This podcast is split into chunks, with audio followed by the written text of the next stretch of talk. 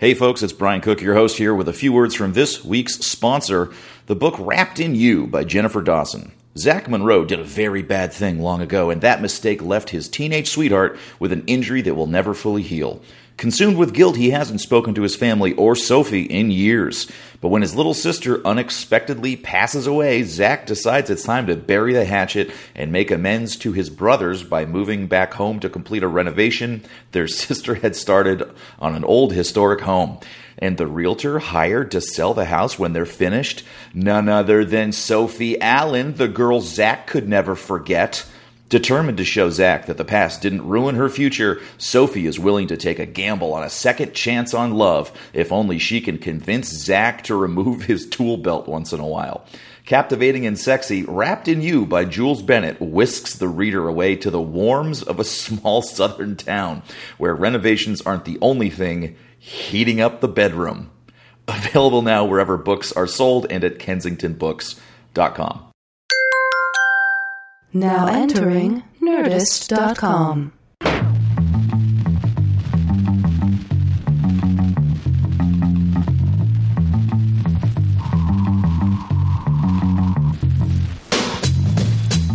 Hello and welcome to episode 161 of the Competitive Erotic Fanfiction Podcast. I'm your host, Brian Cook, and you've found the internet's number one most trusted source for Muppet boners and horny loners. Upcoming shows include April 17th at the Virgil in Los Angeles. We are taping that show for the Comedy Show show on the Seeso app. Uh, it's going to be a great one. There's an all-star lineup including Moshe Kasher, Dave Hill, Eliza Skinner, Ian Karmel, and more. May 15th, there'll be at Union Hall in Brooklyn, and June 2nd through 5th at the Bridgetown Comedy Festival in Portland, Oregon. Today's show was recorded February 21st at the Virgil in Los Angeles, featuring Conner McSpadden, Baron Vaughn, Jack Allison, Megan Koester, and Barbara Holm, reading pieces they wrote in advance based upon topics of their choosing. Enjoy. Please give it up for your first round one competitor who's brought a prepared piece, Mr. Conner McSpadden. And also Joe Dosh. I didn't know if you were going to announce Joe. Oh, Joe. Uh, all right. Well, I brought a piece today uh, entitled "King of the Thrill." Joe will be playing Mr. Hank Hill. Hmm. on the afternoon of Peggy's 45th birthday, she had only one present on her mind. It was one she had gotten for herself. Well, Hank was going to give it to her, but he didn't know that yet.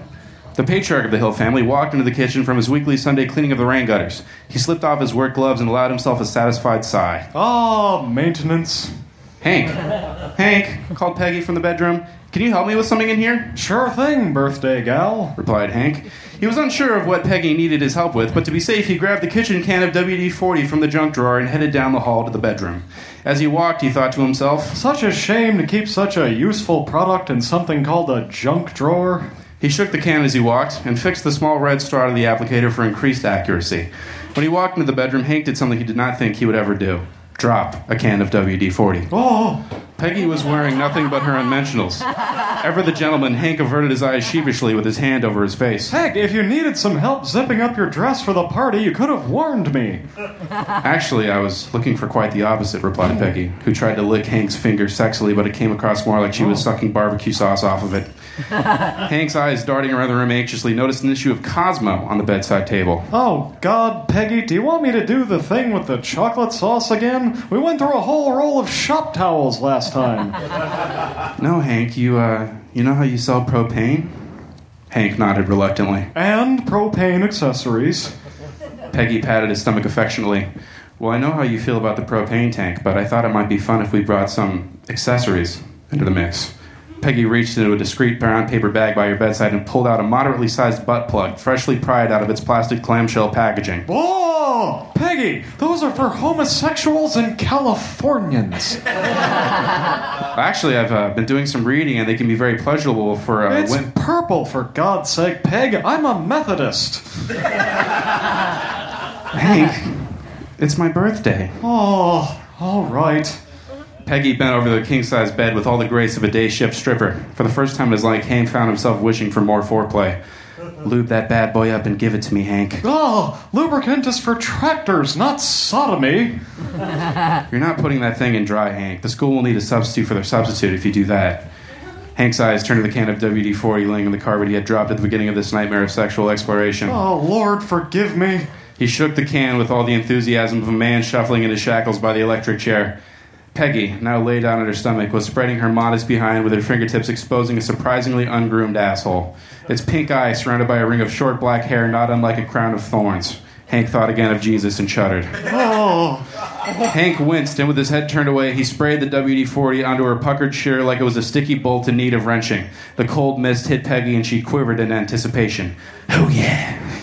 Hank held the butt plug with all the clumsiness of a caveman that had been given an iPhone. oh God, why do they have to make it football shaped? Holding the base gingerly between his thumb and forefinger, Hank delicately mushed the poop stopper against his wife's dung cave. She moaned in excitement at the forbidden pleasure. Realizing he was only prolonging the inevitable, he placed his palm on the flat bottom edge and strong armed it like he was framing a door and pushing it into place. Peggy's eyes shot open as big as Texas as she realized her mistake. She tried to scream, but her breath had gone the way of her anal virginity and disappeared. A million thoughts raced through her mind, but the main one was, I should have gone the next size down. Her stomach curdled by this new addition of mass to her inside. She projectile vomited the spaghetti and meatballs she had prepared the night before onto the checkered quilt that covered their bed. The scene looked like a picnic gone horribly, horribly wrong. Oh, oh God, I need to get the shop vac.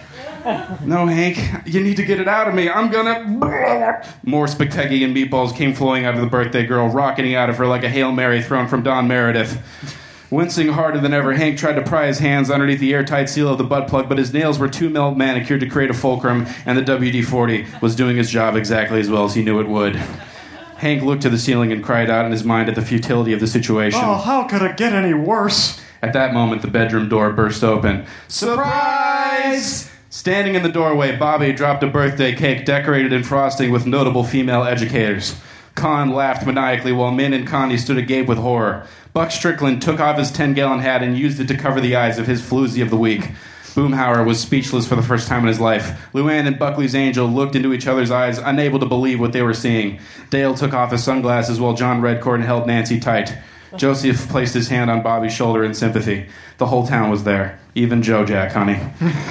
Dooley poked his head over the threshold of the bathroom to say, Your mom's a slut. Oh, all right, everybody get out right now. John Redcorn spoke up. You know I can show you some stretches that will help you the next time you do that. Nancy nodded in solidarity. You're gonna need to do some stretches to get my foot out of your ass, John Redcorn. Now get out. Cotton Hill waddled into the room. You're supposed to use that on Hank, Peggy. More spaghetti and meatballs came up. It was getting harder and harder to tell if the contents were lubricated by marinara or blood. Oh, damn it, Dad. Just then, Bill Dauterive burst into the room. Sorry, I missed the big surprise, Peggy. I was working on your present. I'm not much of a painter, but I, I hope you enjoy the. As soon as Bill saw what everyone was looking at, he did what was perhaps the only Southern gentleman like thing he ever did, which was faint like a proper dandy, and in doing so, he fell right onto the birthday girl's back. Peggy gurgled in horror as Bill's girth collapsed her stomach and sent the butt plug rocketing out of her hairy shitter like her eighth grade science class's potato gun. It ricocheted off the ceiling and hit the photo of Hank's mother that sat on the bedside table. Oh, Ladybird, no! I just treated your coat with vitamin E. Hank's beloved dog had slipped into the fray unnoticed by the rest and picked up the slimy purple toy, thinking that this was an elaborate game of keep away. She bolted out of the room with the enthusiasm of a puppy. Freshly unobstructed, Peggy's asshole let a colonic belch that would appeal even the triple varnished paint of the Hill residents. Dale lit a cigarette. You know, Hank, I'm an expert on the grassy knoll, but not the gassy knoll. Bobby swallowed his deep seated trauma just long enough to confront his father. This is fine, but my troll dolls are out of the question, huh? Hank's entire world had collapsed just as quickly as his wife's prolapsed anus. He looked around at his friends and family that could no longer respect him as block captain, his son who would never again absorb his life lessons, and last to his beloved Peggy, whom he would never see the same way again. He had failed all of them. These eyes aren't fit to see the beauty of Texas. Hank gave his can of WD 40 one last shake before emptying the remaining contents into his open eyes, rendering them blind. On the bright side, he was blinking smoother than ever. Hank had never been one to take from foreign cultures, but at a time like this, the Japanese ritual suicide seppuku seemed fitting. Bewildered, the would be guests of the unconscious Peggy Hill's birthday party looked on as Hank opened his multi tool to the serrated knife, which he plunged into his beer gut and ran up his throat like he was gutting a fish. A confused ladybird trotted up to her master and dropped the butt plug at his feet. The king was dead. That's it. Yeah. Conner McSpadden and Joe Dosh. One more time. Keep it going for Megan Koester.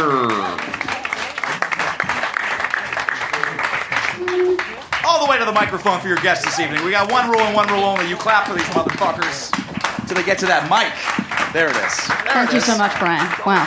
Comedy show in here. Oh, is it? I thought this was awake. Audibly nervous, I could practically feel his sweat drip through the telephone receiver. Would I cough? Would I would I be okay with servicing both him and his girlfriend? Sure, I said. After all, being accommodating was my job. A picky call girl is rarely a picked call girl. After assuring him our dalliance would be held in the strictest of confidence, I wrote down his address, 935th Avenue, and hung up the phone.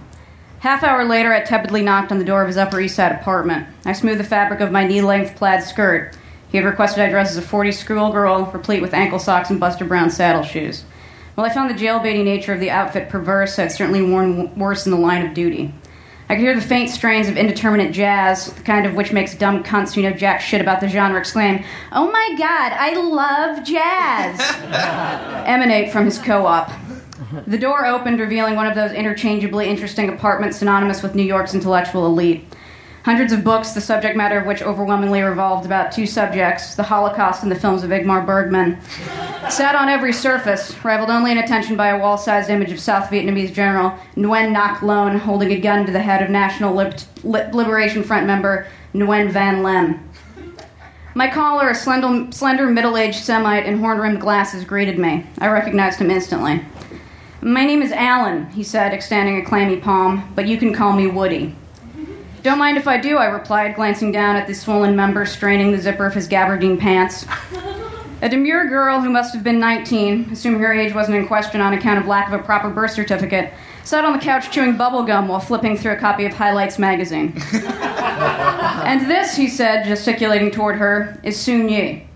I pushed the formality of her legality out of my mind and chose instead to stare at her budding, nubile young breasts, the erect nipples of which were visible through the thin cotton of her Mickey Mouse tank top. she stood up and bowed, not because she was Asian, but because she was polite. A sly smirk crossed her lips. You like Mickey Mouse? I asked in a vain attempt to make conversation. She meekly nodded, her slim smile still latched tight across her face. I could tell she wouldn't be talking much. Pardon the gaucheness of this question, I asked my host, but aren't you nebbish form of comedian Woody Allen, and isn't this your girlfriend's daughter? The year, for the purposes of this story, was 1992. Sorry I didn't mention that sooner. hey, don't knock incest, Woody sweatily quipped, awkwardly running his fingers through his thinning red hair. It's sex with someone my de facto wife adopted. Do you understand the reference?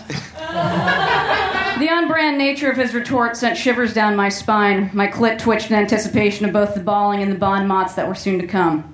I fantasized about being taken by the woodman ever since I was young enough to be perceived as sexually desirable by him, writhing my prepubescent puss against a matted teddy bear while watching crimes and misdemeanors with the sound on mute. While I had long aged out of his sexual target demo, I hoped my girlish outfit would help him ignore the fact that my brain was fully developed. The way in which he stared at my tits, ensconced in tight angora, and the fact that he paid ahead of time with a credit card put my mind at ease. Soon the Jap, Jewish American prick, of my dreams would enter me, filling me with his wild man spooge. I couldn't wait for him to teach me everything I always wanted to know about sex with the man and his de facto wife's daughter, but was afraid to ask. Sure, the presence of Soon Yi threw a bit of a spanner into the works, but her demeanor implied she was more of an observer than a participant. For starters, she had to spit her gum out in order to get down to business, and I didn't foresee that happening anytime soon. She blew a perfect bubble of pale pink. It exploded, sticky remnants surrounding the slit of her tiny mouth like the folds of a hairless labia. Would you like a malted? Woody asked. No thanks, I replied. I had an egg cream on the way over. well, would you like a drink? He countered. I don't drink. Neither does Soon Yi, he said. Legally. he sat on the couch and slid his hand up Soon Yi's tank top, rubbing her nipple. His mouth moved to the nape of her neck. She did not put down her copy of highlights. I stood in the vestibule and stared. While I wasn't repulsed by the sight unfurling before me, I couldn't help but notice they made a decidedly odd pair. Woody's eyes met mine. Hey, judge all you want, he said, but the hard on wants what the hard on wants. I'm not here to judge, I said. I'll leave that to the think piece writers at salon.com. What's salon.com? he asked, clearly confused. It doesn't exist yet, I replied. Thank Christ. Woody picked up a Polaroid camera from the coffee table and motioned towards Soon Yi, who positioned herself spread eagle on the couch. She had still not put down her copy of highlights. Would you please? He asked, handing me the camera. I snapped a few pictures and threw them on the fireplace mantel. This reference, incidentally, is for the true fans. Mia found the pictures on the mantel. Woody then removed his trousers, revealing shapeless plaid boxers, the elastic of which had clearly given out years ago. His erect, circumcised cock peeked out from their buttonless pee hole. I got on my knees and raised my hand to pull down his boxers. He stopped me midway. Keep, keep, keep them on, he muttered. And the undershirt, I asked? That too. He coughed. I have a, um, have a, uh, have a complex about being fully nude. My analyst says it stems from childhood trauma. Uh, before he could continue, I placed his manhood in my mouth, wrapping my lips around its sizable girth. I then proceeded to blow as I had never blown before, working his shaft like an instrument and his balls like a spit valve. His cock was a clarinet, and I was Sidney Bechet. As he stood there, moaning at the expert touch of my hand and mouth, I first felt a stirring on my own genitals. I turned around to find Soon Yi lick, sucking my clit, engorged with blood and lust, with the aplomb of a young girl abandoned by her mother on the streets of Seoul and found eating out of garbage cans before being rescued by one of Frank Sinatra's ex-wives. the gum was still in her mouth, but I found the sensation of it, a rich and sticky wad pressed against my own mound of flesh, delightful. And anyhow, I had just gotten a Brazilian, so the worry of it sticking to my pubic hair was non-existent. That's my girl, Woody said, beaming like a proud papa as he watched Soon Yi suck. I looked up at him, my expression clearly begging for clarification. Well, not my girl. She's not my daughter. I mean, I served as a father figure to her, but she's Mia's kid, not mine. I got my own daughter, who I would never fuck, for the record. Not that you asked, I mean, but still. Satisfied with this response, I put my head down and continued to feast on his cock.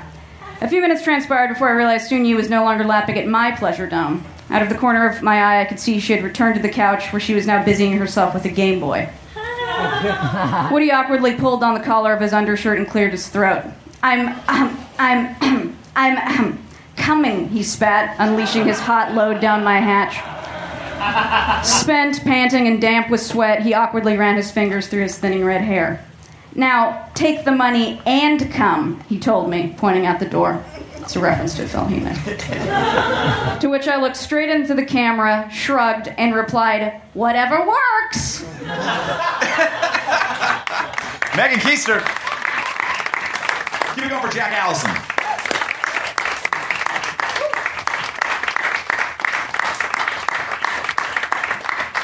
All right.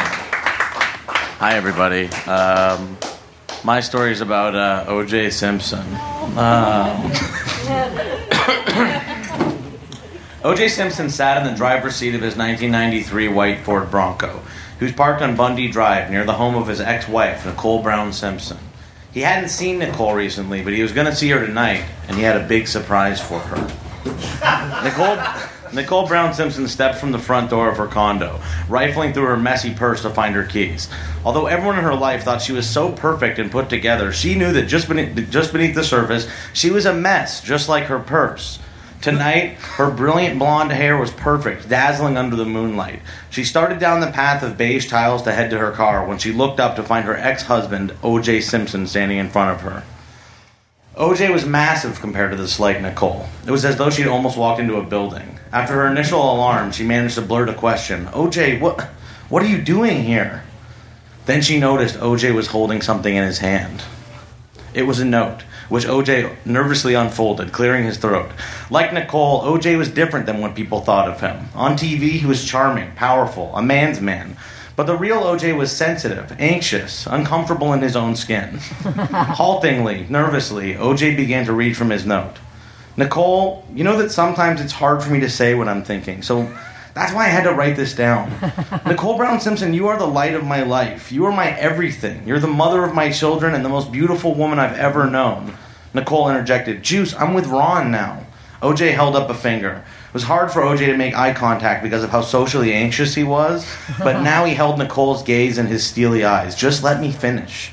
He looked back down at his note, clutching his shaking hands. You're the most beautiful woman I've ever known. I know we've had our tough spots, but I'm ready to try again. And this time, I want to try for real. Can we try again? Uh, he looked up at her, and he saw in uh, and she saw in his eyes a vulnerability she'd never seen before.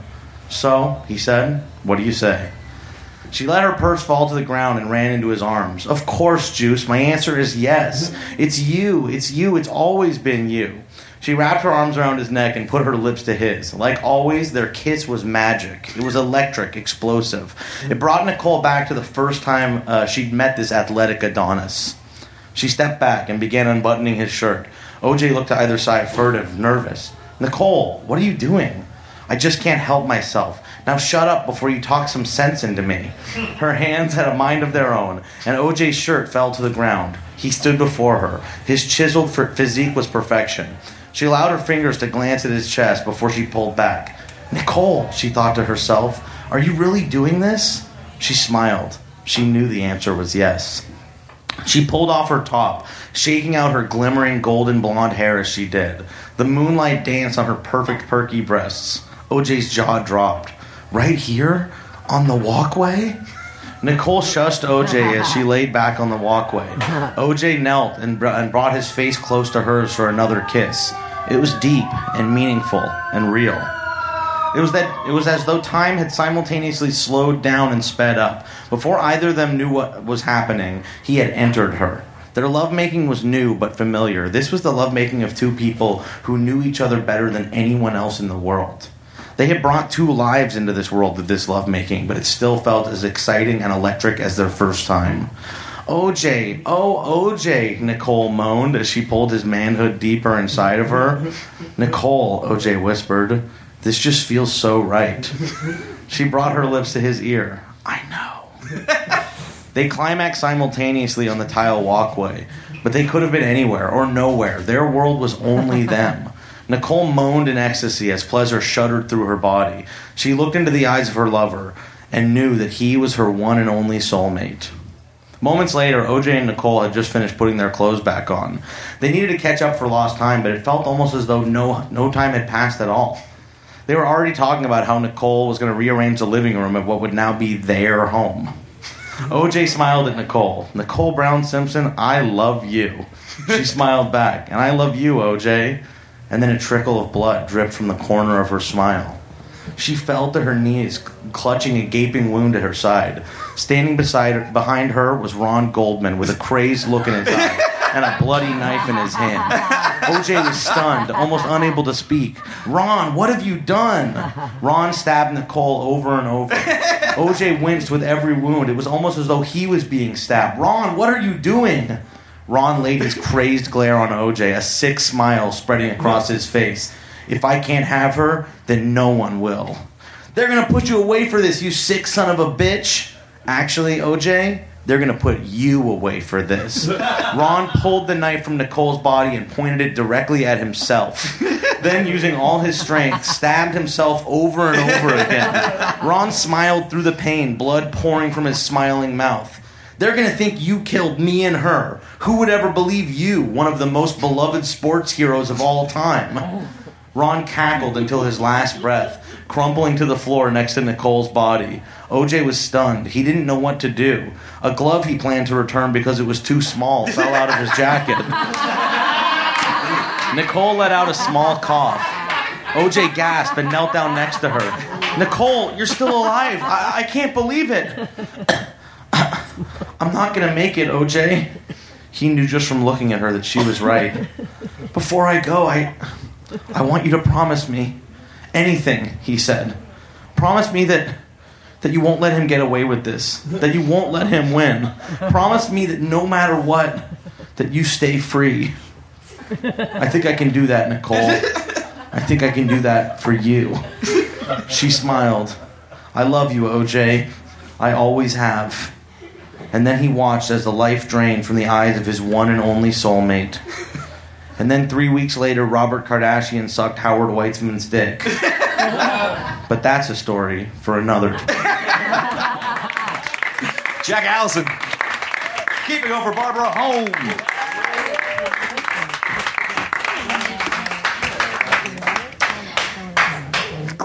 Padded through her floral printed kitchen, turned on the radio, and was happily surprised that her friend John Lennon's band was playing. She poured herself a cup of coffee and sat down in front of her typewriter to work on her article for Ms. Magazine. She pushed her large, stylish glasses up her perfect ski slope nose and began typing, typing, rapidly fingering the keys. It was 1969, and just another groovy day in the life of acclaimed feminist journalist Gloria Steinem. Just then, a light twinkled and a woman magically appeared in the kitchen. Gloria recognized her immediately. How is this possible? You're. you're me. Hi, Gloria, said the older Gloria, silver haired and gorgeous. I'm you, from the future. I've come back here to warn you about something important. Younger Gloria listened politely, never one to interrupt another woman. The article you're about to write about transgender surgery, while it might seem progressive to you now in 1969, will one day eat away at you as a piece of privileged cisgender nonsense you wish you could take back. I'm writing from the year 2016, and I beg of you, don't write that article. Younger Gloria arched an eyebrow. Wait, you're from 2016? So we're 81? I'm sorry for objectifying you, Gloria, but you're fucking hot as fuck. Older Gloria smiled warmly. That's because feminism is sexy. Drop, droplets of sweat beaded atop Gloria's smooth forehead, glistening against her skin and spelling out Bell Hooks quotes. Younger Gloria swept everything off the kitchen table. The notebooks and papers clattered to the floor, falling just as the shackles of puritanical slut shaming. She said, Gloria Steinem, with your consent, I would love to ravage the fuck out of your body. Older Gloria reached out and touched young Gloria's thick, dark brown hair, kissing her sensuously on her beautiful, pouty lips. Younger Gloria Steinem lifted her older self and laid her down on the table. Their wet, luscious tongues were intertwined like two women passing the Bechdel test. Younger Gloria ran her hand up 81 year old Gloria Steinem's skirt, caressing her varicose veined leg with the same tender attention that she gave to every civil rights movement. Older Gloria whispered, I'm gonna make you wetter than a fish's bicycle. Younger Gloria said, Younger Gloria said, I thought that metaphor was originally proposed by Irina Dunn, not us. Shh, said older Gloria. Then she added, Sorry, I'm not silencing you. Women shouldn't say sorry so much, said Gloria. Oh my god, that's so hot, said Gloria. Older Gloria kissed younger Gloria's long neck and gently bit her ear, just as she had taken a bite out of society's treatment of women in the sex industry. Yo- younger Gloria's uh, thick, dark hair fell over her face in a beautiful wave, a feminist third wave. Older Gloria breathed against younger Gloria's smooth neck, much as she had breathed life into act- feminist activism journalism. You're so beautiful, adhering to the beauty standards perpetuated by the patriarchy designed to keep us submissive, said Gloria Steinem. I can think of some other ways I could be submissive, said Gloria Steinem. older Gloria flipped younger Gloria over so she was on top. The flab on the back of older Gloria's arms softly grazed younger Gloria's skin. Her legs parted widely, much in the same way that younger feminist voters parted from Hillary Clinton's campaign. Younger Gloria looked up at 81 year old Gloria. You're so strong. Older Gloria said, Yeah, it's from years of fighting the patriarchy. Older Gloria gently nuzzled the collarbone of younger Gloria. She lifted her shirt, much as she lifted the roles of women in the government and the media. Their spectacles clashed together in a sweaty mashing movement, like a first wave and fourth wave feminist clashing on any feminist issue regarding race. I'm gonna fucking dominate you physically, said the icon for the movement to increase sex workers' safety. Older Gloria reached her fingers into younger Gloria Steinem's hairy pussy. Younger Gloria Steinem's pussy was much like the Playboy Mansion swimming pool that she had infiltrated for an expose, wet and full of cum. Uh, her pussy was tighter than the restrictions placed on women's reproductive rights back then. Uh-huh. Yeah, Glor- Gloria Steinem caressed and licked Gloria Steinem's glorious hymen. She fingered her pussy and asshole, which were named Jane Addams and Eleanor Roosevelt, respectively. Older Gloria fluttered her fingers gently and swiftly against younger Gloria's G spot. She pressed against the G spot as she had pressed against the glass ceiling. the G spot is elusive, much like gender equality. 81 year old Gloria deftly triggered the G spot and induced vaginal orgasm, and young Gloria Steinem squirted all over the kitchen table. Younger Gloria panted and heaved on the table, her soft, round, perfect breasts rising and fa- falling like Hillary Clinton's approval rating among young women voters. The Glorias rolled over the table in a display of empowered sexuality that was simply glorious. Younger Gloria kissed down older Gloria's wrinkly, coarse skin. Her stomach caved in like the patriarchy eventually will.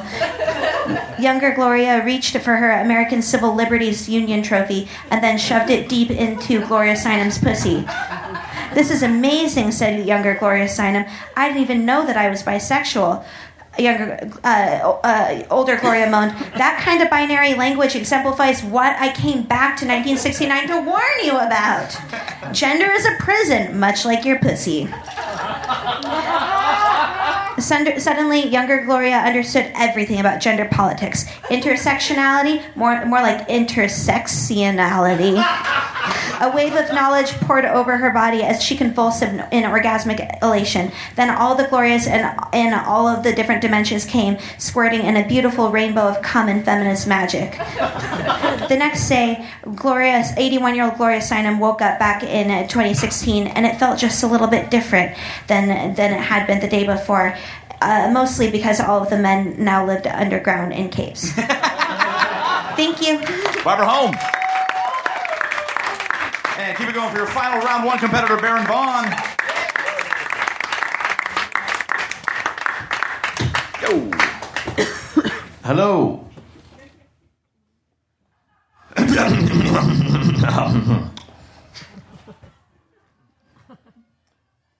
The dark silence of space was interrupted by the joyous play of Wally and Eve. The noisy fun they made together would even make Neil deGrasse Tyson smile instead of saying there's no sound in space. These strangely gendered robots flew around the giant spaceship, Eve with her native rocket equipment, Wally with his fire hydrant, leaving spiral patterns in the vacuum of space as if to say, We were here and we were in robot love. They entered the hatch of the ship and were separated once again. Eve following her directive program to another hidden piece of this labyrinthian leviathan, and Wally scrambling to find her. Now he found himself in a huge room with dim lighting. He could see undulating shapes in front of him, unable to make them out. But once he fixed his cute little binocular eyes, they were immediately steamed up. What could possibly be in this room that's causing so much humidity? He squeegeed his eyes and saw in front of him a giant mass of sweaty humans, some big, some even bigger. They were on top of each other, behind each other, rubbing, heaving, moaning. Some of them were involving their chairs in this orgiastic coming together of parts. Humans might have forgotten how to walk, but they hadn't forgotten how to fuck. Wally looked around, not knowing what to make of this scene.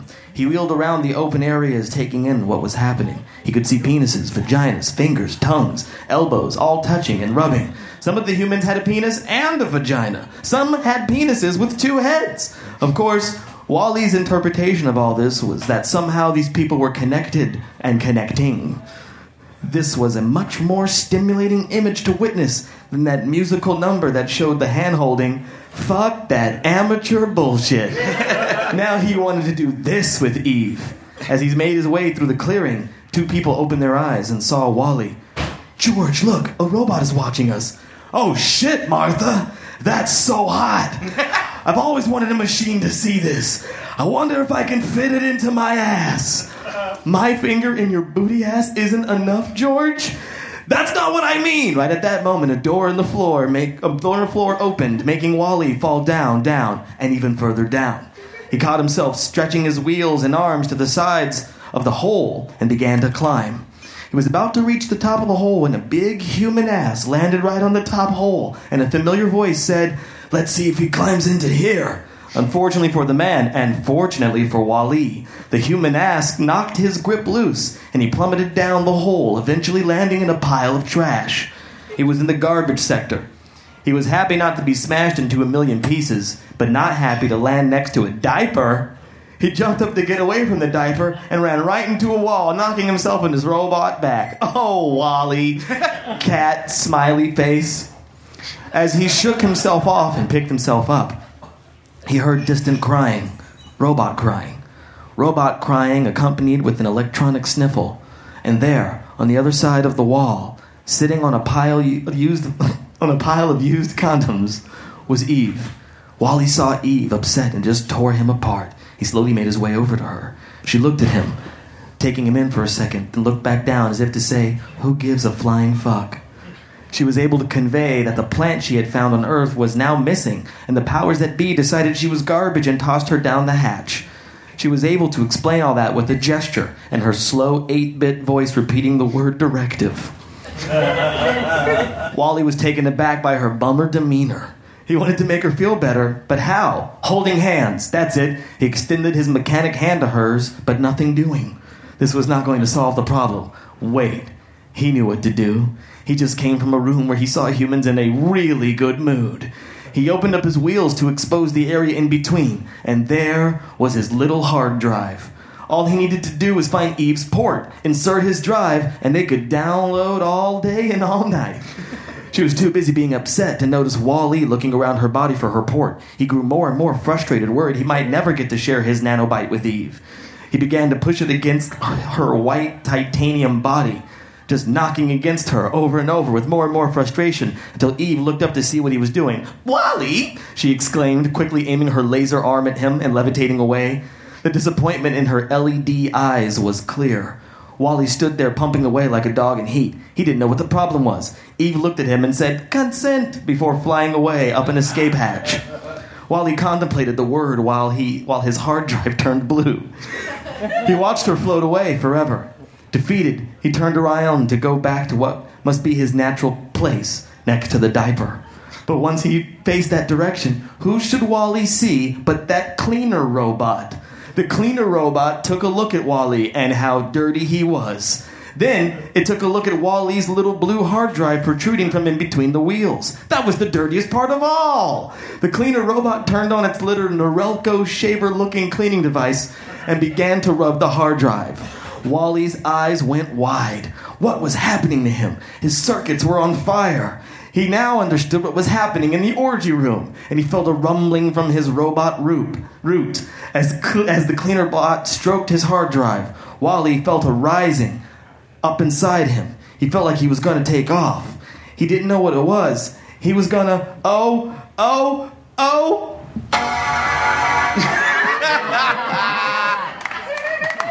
Baron Vaughn. Baron, you can stay right here. Lead all around one competitors back to the stage. You guys are going to be voting on a winner momentarily. Uh, first, I'm just going to remind you of what everybody read, and uh, then in a second, you're going to be voting with your applause on your favorite. We started with Conner McSpadden with King of the Hill. I think he had to run off to a different show. Then uh, Megan Koester with Woody Allen, Jack Allison with O.J. Simpson, Barbara Holm with Gloria Steinem, and Baron Vaughn with Wall E. Pick a favorite with your applause, starting with Conner McSpadden, King of the Hill. Megan Koester, Woody Allen. Jack Allison, O.J. Simpson. Uh, Barbara Holm, Gloria Steinem. And Baron Vaughn, Wally. That, that one whistle just loved everybody equally. Uh, your round one champion, Barbara Holm with Gloria Steinem. Let her hear it.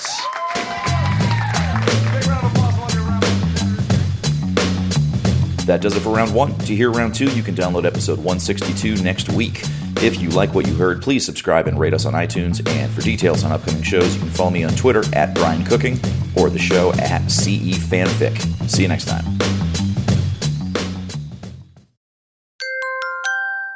Now leaving Nerdist.com.